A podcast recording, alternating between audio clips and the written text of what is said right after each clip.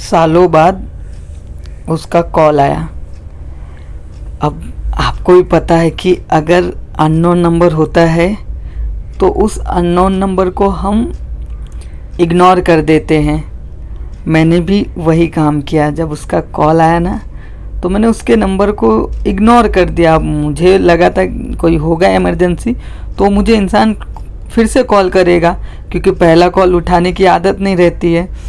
फिर से मुझे कॉल आया और कॉल आया और सामने से आवाज़ आई कि, हेलो।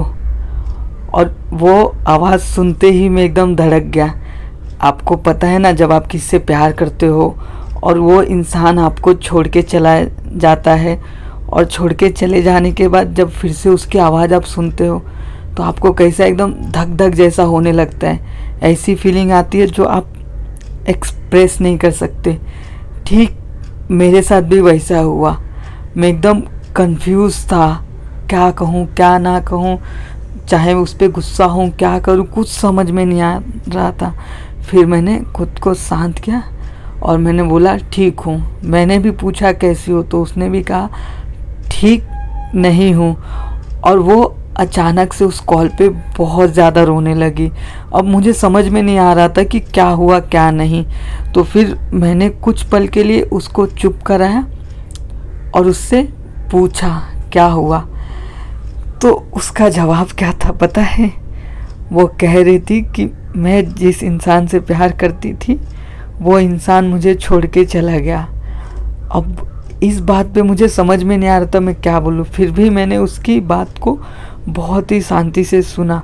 वो रोते रोते हुए सब बता रही थी कि कैसे उस इंसान के लिए गिड़गिड़ाई, कैसे उस इंसान के लिए झुकी और उस इंसान से हर एक चीज़ की उम्मीद की या हर एक चीज़ उसने मांगा। एकदम गिड़गिड़ाते हुए कि प्लीज़ मुझे छोड़ के मत जाओ, मैं तुम्हारे बिना नहीं रह सकती। लेकिन उस इंसान ने उसको छोड़ दिया, ये कह के कि तुम मेरे लायक नहीं हो। और उस दिन के बाद उस इंसान ने मुझे कॉल किया और मुझे सब बता रही थी। मैं चुपचाप सुनते रहा था। तब मुझे भी वही फील हुआ कि मैं इस इंसान के लिए कितना रोया हूँ और आज ये इंसान मेरे लिए रो रहा है। फिर उसने ये मुझसे पूछा कि क्या तुम मुझे अपनाओगे? तो मैंने कुछ पल सोचने के बाद ये कहा, पहले तो सोचते ही हुए ना कि मुझे मेरी पहली सारी बातें याद आने लगी। अब सारी बातें याद आने लगी कि कैसे मैं इस इंसान के लिए बहुत कुछ करता था, हमेशा उसके लिए जागता था रोता था, उसके साथ हंसता था। हमेशा मेरे ख्यालों में वो इंसान बसता था। दिन, रात उस इंसान के लिए ही मेरी दुआ रहती थी। कामना करता था कि वो इंसान मुझे मिले। मैं पूरी ज़िंदगी उसके साथ बिताऊं। आज वो इंसान बोल रहा है कि क्या तुम मुझे अपनाओगे? मैंने उस पल खुद को शांत करके यह बोला कि नहीं, मैं तुमको नहीं अपना सकता।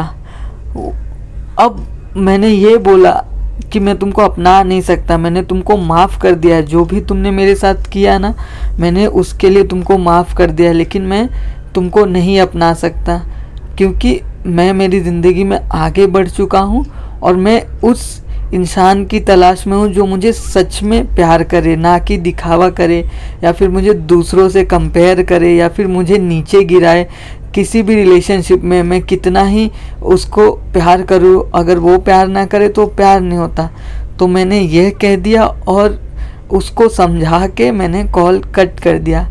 आप मुझे बता सकते हो दोस्तों कि अगर आप इस स्टेज से गुजरे हैं या फिर आप इस स्टेज पे आएँगे तो आप क्या करेंगे? मैं आपका इंतज़ार करूँगा। मिलते हैं अगले पॉडकास्ट में।